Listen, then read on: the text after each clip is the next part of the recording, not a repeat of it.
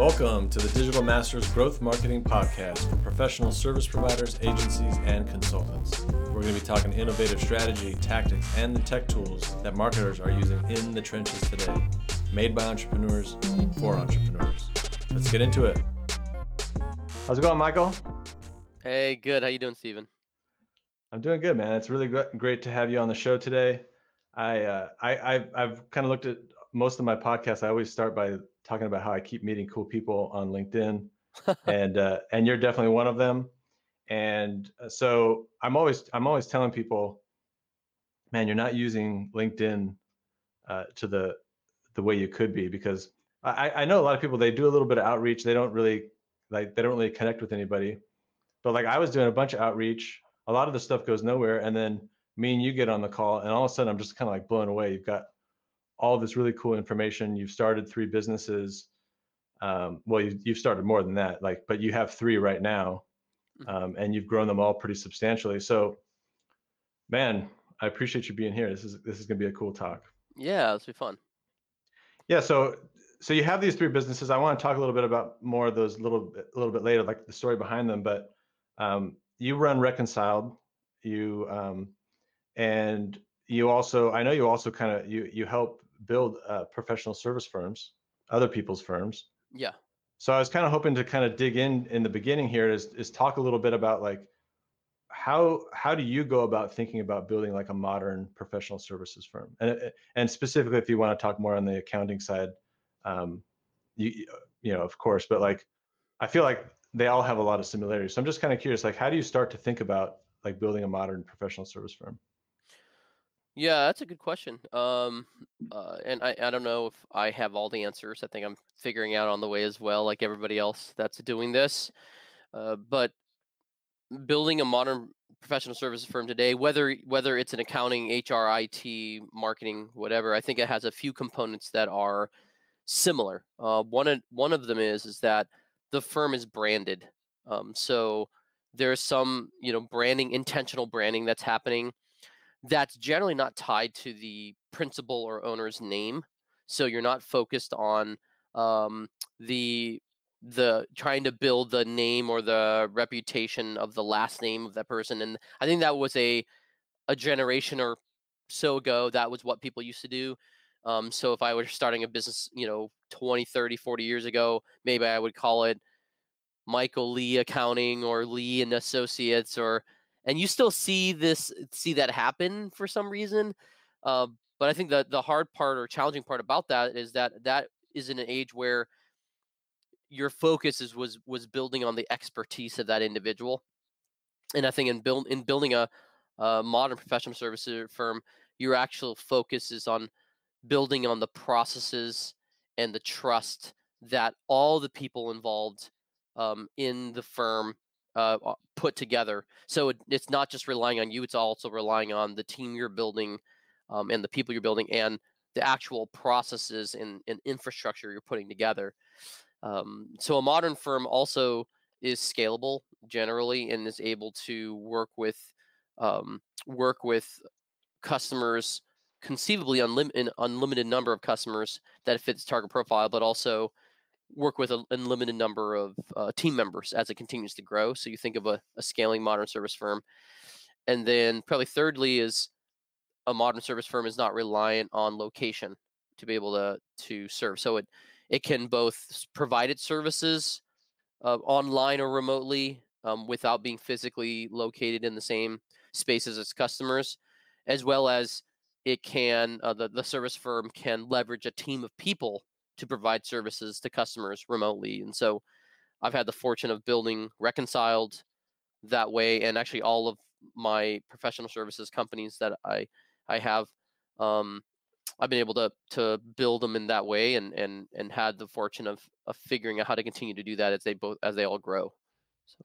Yeah, that's cool, and um, it's I think what's what's one thing about the things you're talking about that's interesting about the professional service is like the realm in general is that it tends to be like it's just like out of all of the different types of businesses it's it's the, there's such a wide range between companies that have this kind of more modern approach and and companies that are just really old school and Yeah. even uh, you even see a lot of new ones popping up that are still kind of very old school. Um, uh, so I, I do find that interesting because like a lot of startups, it's like it, I think the culture just like is different. Like it, they tend to understand brand better and content and Mhm. like, I mean, if you're building a tech firm, it, or not a tech firm, but like a like a tech startup, it's like you're always trying to make it scalable. So like, I think a lot of these ideas are just like more ingrained. Um, but like in terms of brand, that is an interesting question because, so like in the beginning, when like I, unless you have a lot of capital where you just hire a bunch of people to start, like it is just one person. Um, so like how do you how do you help someone navigate that? Because it's like professional services are still there is a lot of trust involved especially depending on what you're doing. Like especially in like financial services like if you're a financial advisor specifically it's like someone's trusting you with their whole like with their entire life. So trust is a big part of it. How do you how do you help someone think that through as they they are an individual and then they want to start to get in they want to build the brand of the company itself? Yeah, I I think that um, much like an individual, you know, as an individual going into the market providing the service or expertise they have, they're trying to get people to trust them. Well, you need to begin in the very beginning building trust in the brand that you're building. So, you know, uh, why did for you know why, for example, uh, do people trust um, ordering off of Amazon? Uh, it's not like when Amazon came out on its first day, Amazon.com selling books, that all of a sudden people just trusted that they would get their book order from Amazon. You know, when it came out, when when Amazon launched the when it did early on, um, Jeff Bezos was was relying on the fact that there was this unique thing called the internet that people were trying out and willing to take a risk on, and had a product that people regularly bought. You know, there wasn't ebooks at the time, and and it was pretty low risk, right? You you you spend 5 10 20 bucks. If the experience isn't that great that's okay. You can leave a bad review and leave and not have to shop there anymore. But at some point you know amazon kept going at it and it built enough brand loyalty or brand trust where if you order something off amazon you trust you will receive it or you trust that the return process or the process of of getting that item recovered will happen right and amazon will fulfill that. Same thing with you you name it right uh you name it where somebody starts off with a brand that has no no trust in it yet like airbnb you know uh, and then all of a sudden people start building trust in it because they're using it and they're experiencing with it. So i think with with a professional services person if your sell always is you if the sell is i'm going to for example sell michael lee all the time and my expertise and my skill set and I emphasize that in my sales process. I emphasize that on the calls. I emphasize that on with my customers. Like every time you have a problem, you call me. Every time there's an issue, you call me. Well, as I start building my team, since I've w- I've spent so much time and effort focusing on trust in Michael instead of trust in Reconciled or whatever brand it is that you're building, then your customer won't default to okay, well, I bought into this brand that I trust now. What's the updated process? Who are the parties in which i access that that that um, you know the brand and access the services the brand provides? Uh, so i think that's that's the way to, to think about it. You know if if you ever had a good experience with um, let's say uh, customer service uh, anywhere um, and and you're you feel like there's a consistency to that customer service experience then you generally don't know or care who the person behind the line is. You don't really care who their name are because you know that if you call, you're going to get that great customer service. Anyway, Zappos has become known for that, right? And uh, doesn't really matter who you get on the Zappos number or online. Whatever experience you're going to get, you you accredit Zappos, the company, for that because of the processes they built, the training they built, the culture they built, and yeah that's what you're trying to. do. So you want to start with the end in mind that you're trying to get customers to buy into not you. You're a part of it, but you want them to buy into the next person you bring on, the next person you bring on, and so and really the brand, trusting that the brand itself is taking care of the whole process so, and the whole service. So are you intentionally like using um, specific language when you talk to people, when you when you put it on your website? Like, yeah, are you? Yeah. Yeah, I think I think you, when you talk about what you're trying to build, like I remember initially when I started Reconciled, um, it was called Reconciled at the time. I let people know, hey, I've I've launched this online bookkeeping service and I've hired my own team. You call them team. I had one bookkeeper, right? It's not like I had 50 people. I had one Right. bookkeeper, one accounting professional. But you say I hired a team, and uh, you can talk about that team, you know, if you want. But as you sign customers on, you add more team members and you talk about your team, and and so uh, I think you got to you got to be very intentional talking about we, talking about uh, the team, even when in the beginning, and it feels kind of weird because you're selling yourself at the time, but you're projecting to the customer, I'm building this and you're uh, you're you're buying into this. I don't want you to buy into I'm working with Michael for the rest of my life. I want you to buy Right. into I'm working with this thing I'm building, this company I'm building. And that's really what's important. Yeah, that, that even like kind of like touches on what I'm doing too. Is like I'm already working with people. Um, I could be doing a better job at kind of just. I mean, I, I do talk a lot about the processes and stuff that I'm helping people like employ, um, but I could be doing like I'm, I'm working with a video editor. I've got you know s- several different people. I could be talking to more about that support that that's behind me. Um, yeah, that makes sense. And then in terms of like the scalability thing, so I know another firm that has done this really well. Um, so what? How do you end up creating the packages? Is that ultimately what it is? It's like you're creating packages that people can just, you know, it's just like buy this and then they they get enrolled in something. Is that how you achieve the scalable part of it? Like what? How do Yeah, you? no, I mean that's that's one way to look at it is the pricing or the business model in regards to how do you have a scalable business model that's very easy to package or productizing your services. So that's one way. The other way on scalability is do you have the um, the hiring and onboarding process where you can bring on team members to service new customers? That's another thing. Do you have the sales and marketing process to bring on more customers um, and to to to find where they are and to sign them up? And then what is the ease of use or the ease of process for those customers to sign up? Is it a customized quote every single time? Is it a algorithm based calculation on your website? Is it a productized flat fee package? And they got three options. What is that? What does that look like? I think all of those things have to be figured out um, in regards to you know making making it scalable because you could figure out one of the components, but if you actually don't have multiple of the components, you might it might not work. So if you can't find team members, if you don't have a way to find them quickly to scale as fast as your sales process, well, you could get overwhelmed all of a sudden and then burn the reputation of your brand if you sign up a lot of customers and then they all end up churning or quitting because you weren't even able to onboard them. So that's a big challenge as well.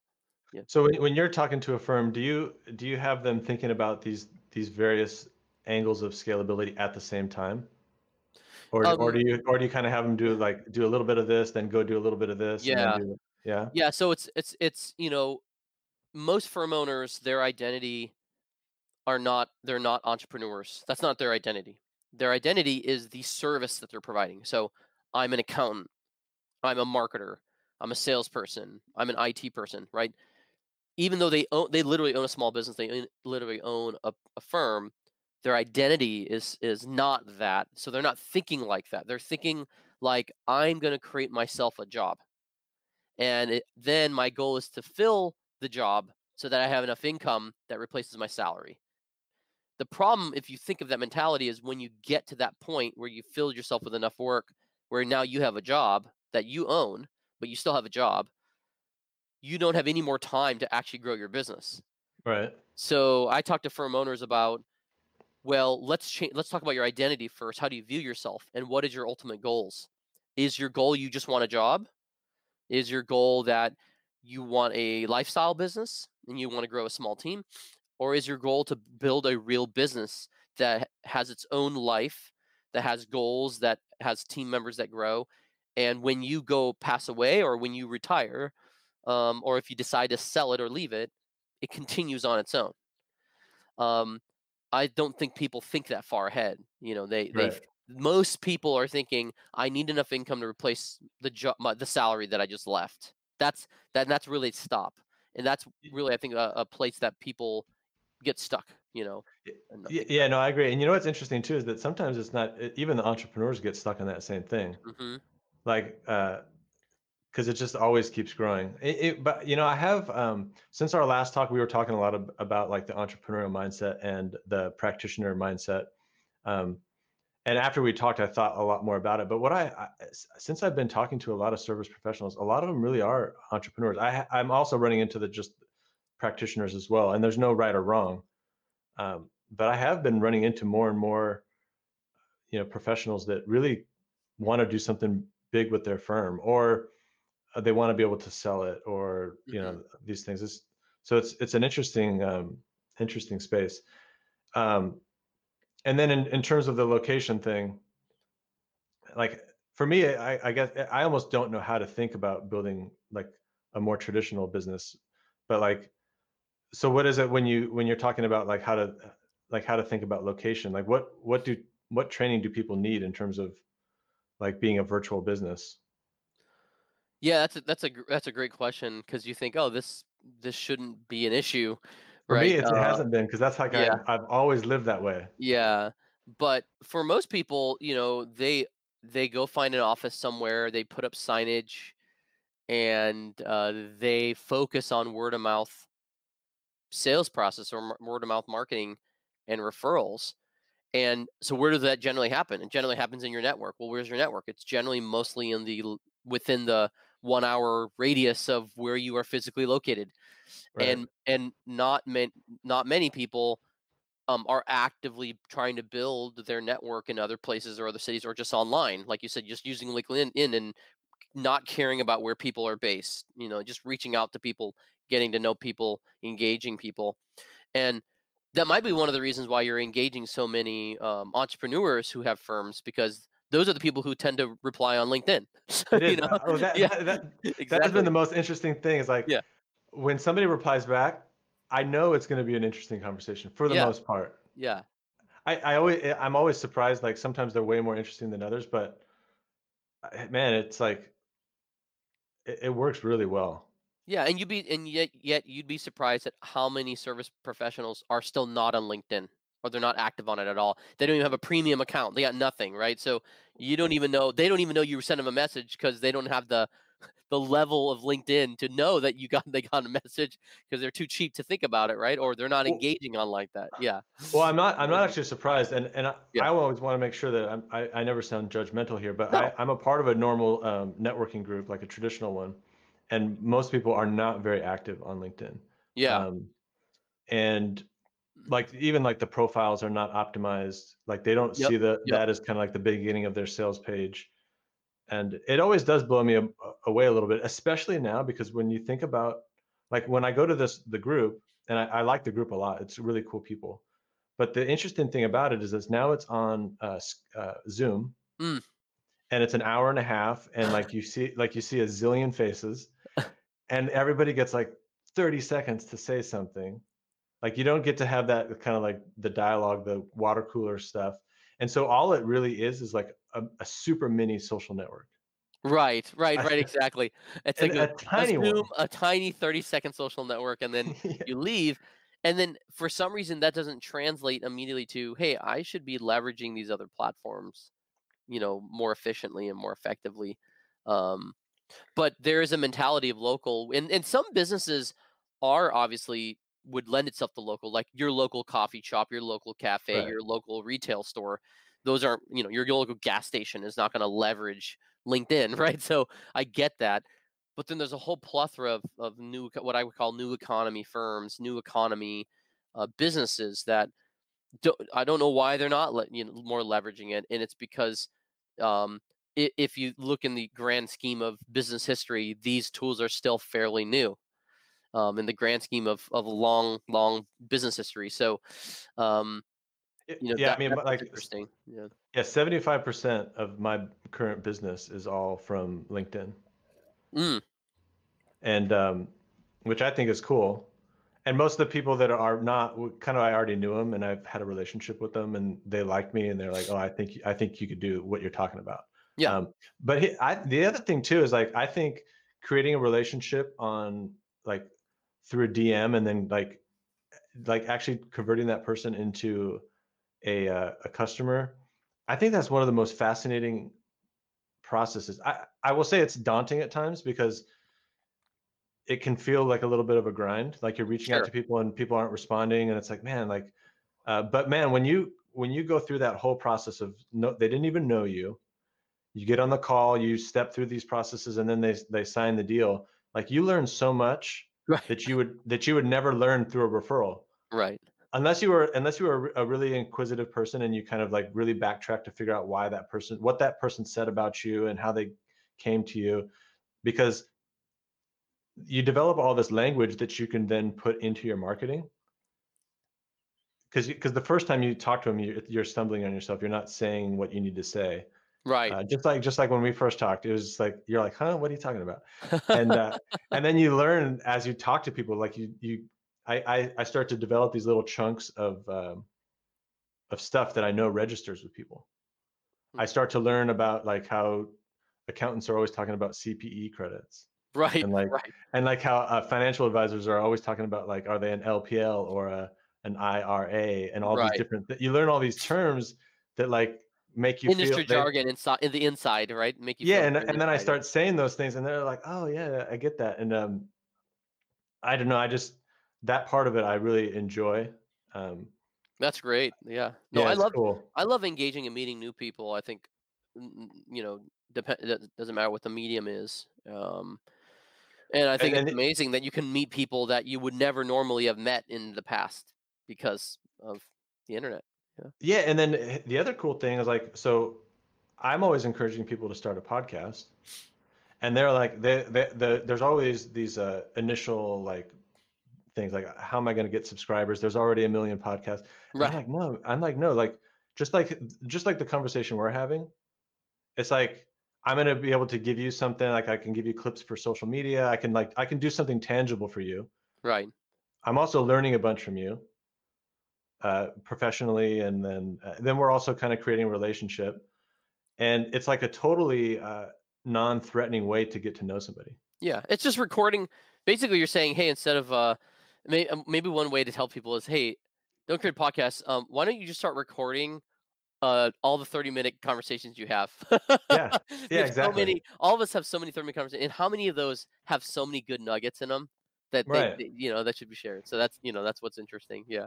Yeah, and in fact, a lot of it is like I'm trying to dispel what a podcast even is because like it's a loaded Right. word. So a lot of firms, like I know you do a bunch of webinars, um, workshops. All, a lot of these these companies are already doing that, but they use them as like these one-off events.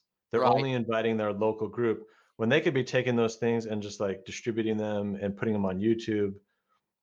I mean, it takes some it takes a little bit of process and some you know post production skills and stuff like that, but there's just so many like cool opportunities to to go virtual and um anyway um so you know quick we were, we were talking about practitioners and entrepreneurs.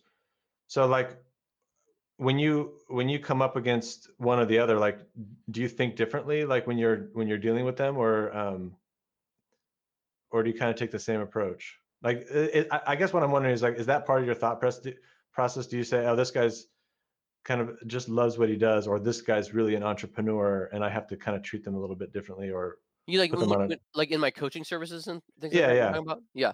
Um most of the people that I coach, um I, I would I would most of the time they would fall into the uh, firm owner service provider identity i see and and they're needing to shift into the entrepreneur identity in order to really grow their business because that's what they want.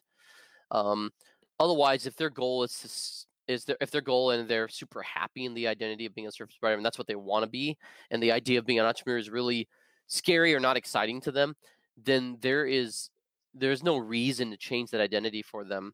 Um, because you can always find team members and future team members that can play that role right for for their business. So i often tell you know service providers if you love providing the actual client service if you love being in front of the client engaging with the client regularly and actually doing the work for them then eventually you're gonna if depending on how big you get you're gonna have to find a ceo and it is okay to say you're not ceo you can own the whole thing and not be called ceo that's totally fine. So I think there's a like yeah. there's something there's like a maturity there actually. Yeah. Oh yeah. Yeah. I, Definitely. I I think that's I think that's a cool like I've I've very much realized some of like right now I have to play all roles, but like I love like the big picture thinking and like but I have a hard like I have to really be diligent to execute regularly hmm and like just get everything done.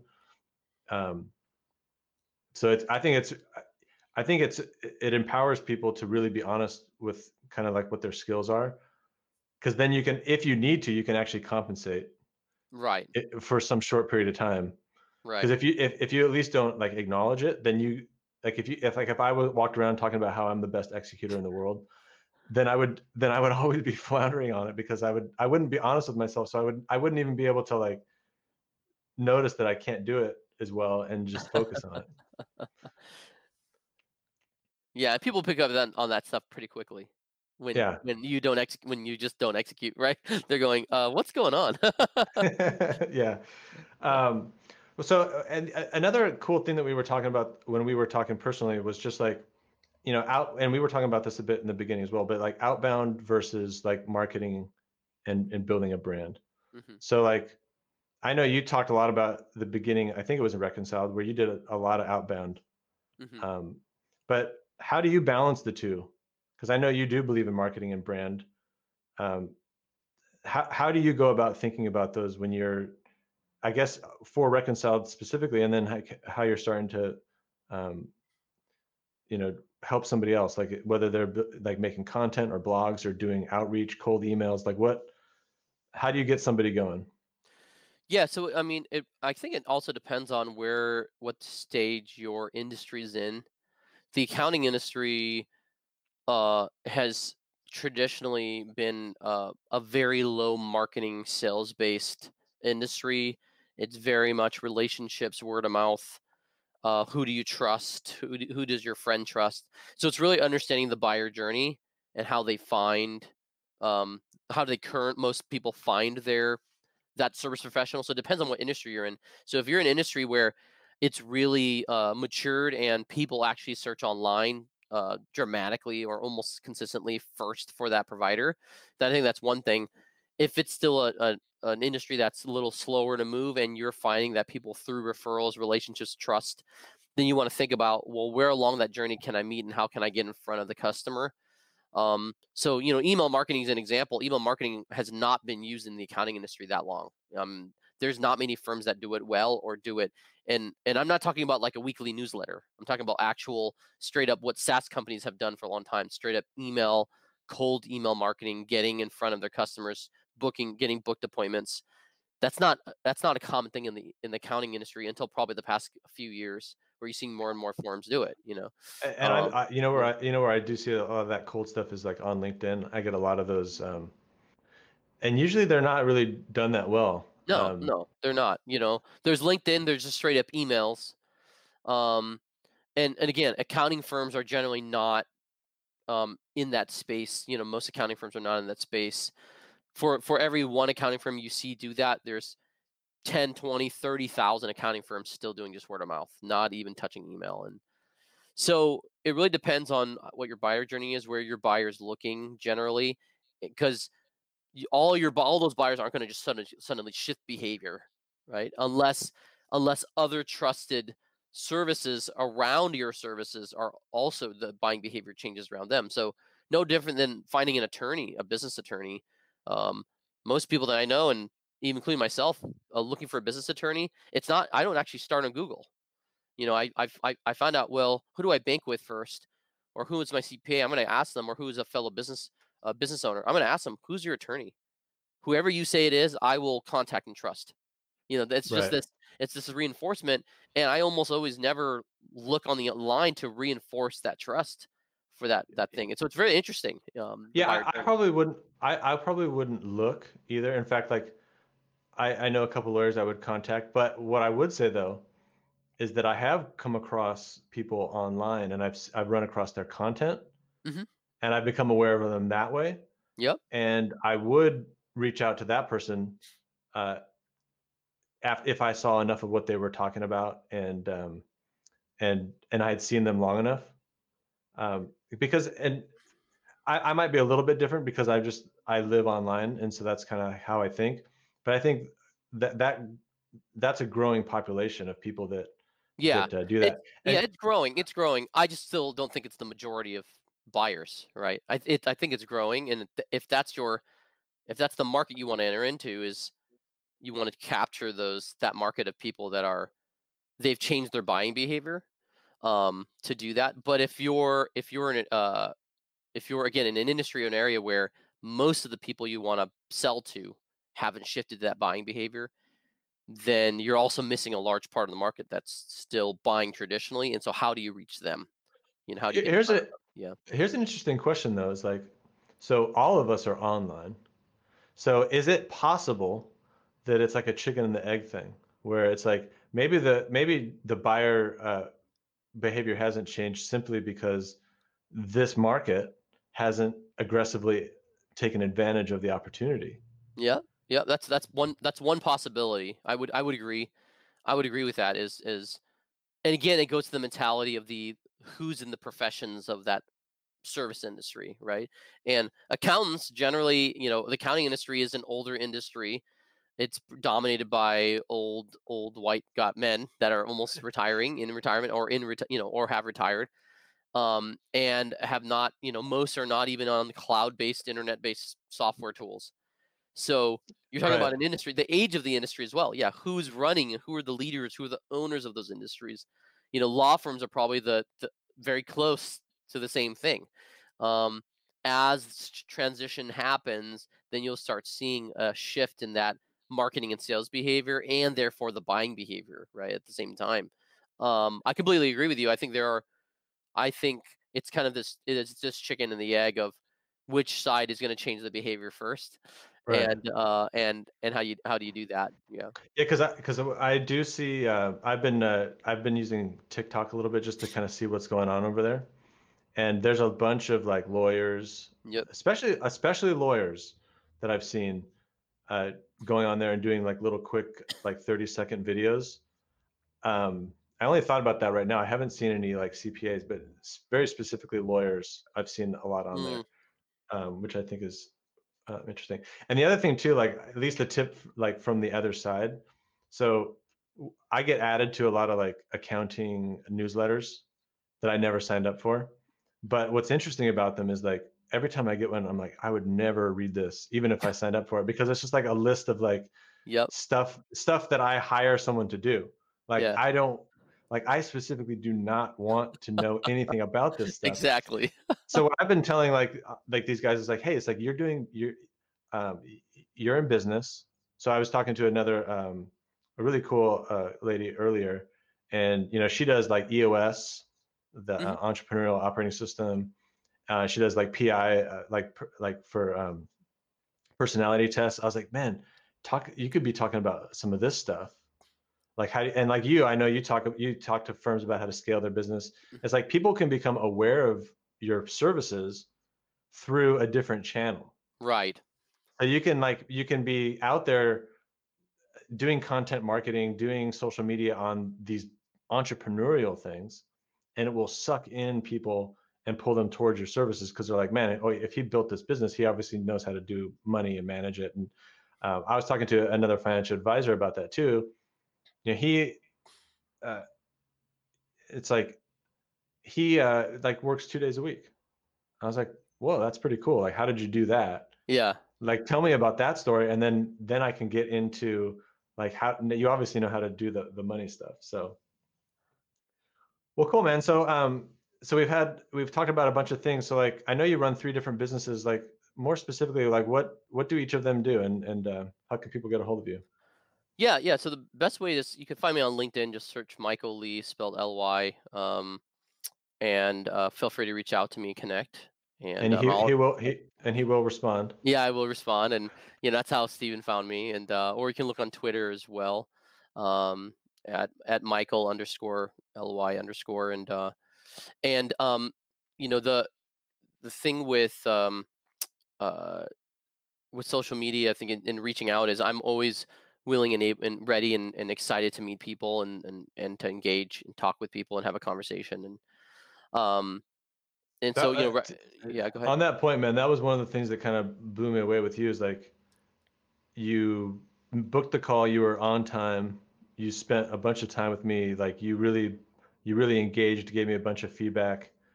I thought I, it was it really kind of blew me away. So I I, I I'm just confirming what you're saying and I appreciate it. That's great. No, that's definitely great. Well, yeah, definitely reach out and uh, if you're interested in talking about entrepreneurship and talking about building a, a services firm, um, if you're talking about accounting, whatever it is, I'm I'm up, I'm up for it. Food, whatever, I'm up for it.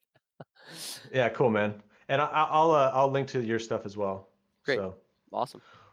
Well, again, man, this has been awesome. Uh, I'm looking forward to continuing our discussions. I think we've we've had a good rapport, and um, I'm hoping to help you out in the future as well. So, uh, again, thanks for being on, and I appreciate it. Great. Thanks, Steve. All right, man. I'll see you.